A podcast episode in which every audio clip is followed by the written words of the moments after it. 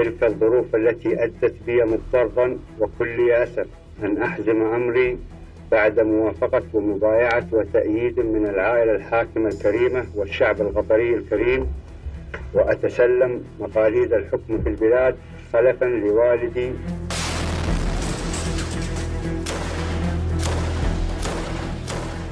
ربع قرن من حكم تنظيم الحمدين كان كفيلا بتحويل قطر من دولة إلى مستعمرة إخوانية تحكمها عصابة تتآمر على جميع الدول العربية وتسعى بكل ما أوتيت من قوة إلى بث الخراب والدمار في الأوطان الآمنة المستقرة.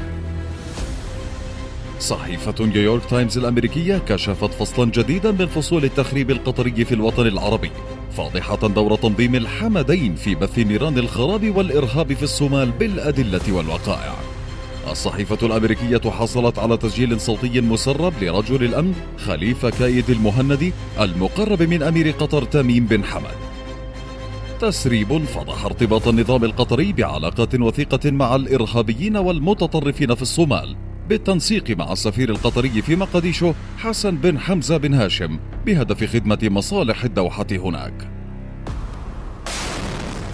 التفجيرات والقتل نعرف من يقف وراءها، لقد كان أصدقاؤنا وراء التفجيرات الأخيرة. كلمات جاءت على لسان المهند في حديثه مع سفير تنظيم الحمدين في مقديشو بعد أسبوع واحد من تفجير بوصاصو الذي ضرب الصومال في الثامن عشر من مايو الماضي في اعتراف صريح بتورط قطر في الأحداث الإرهابية التي شهدها الصومال مؤخرا.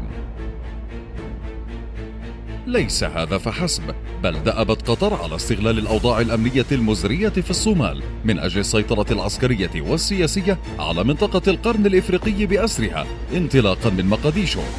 عبر دعم الجماعات الإرهابية هناك وعلى رأسها حركة الشباب الصومالي المصنفة إرهابية عبر الإرهابي الدولي القطري عبد الرحمن النعيمي الذي تجمعه علاقة صداقة بزعيم الحركة حسن عويس.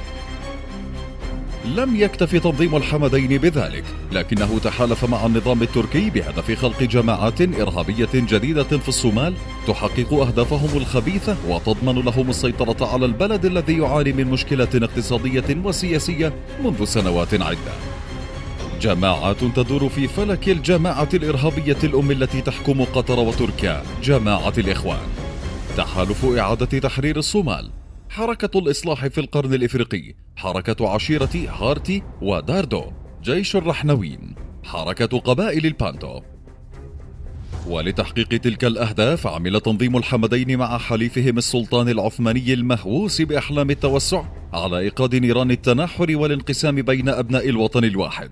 واتجهوا إلى تجنيد بعض الشباب الصومالي كمرتزقة في صفوف ميليشيات تعمل وفقا لأجندتهم التخريبية التوسعية.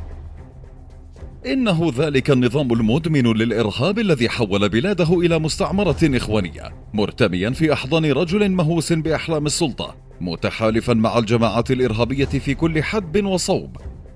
عبر شبكة عنكبوتية من التآمر شبكة تأخذ على عاتقها زعزعة الأمن والأمان وتفتيت الأوطان لكنهم لا يعلمون أن أوهن البيوت لبيت العنكبوت.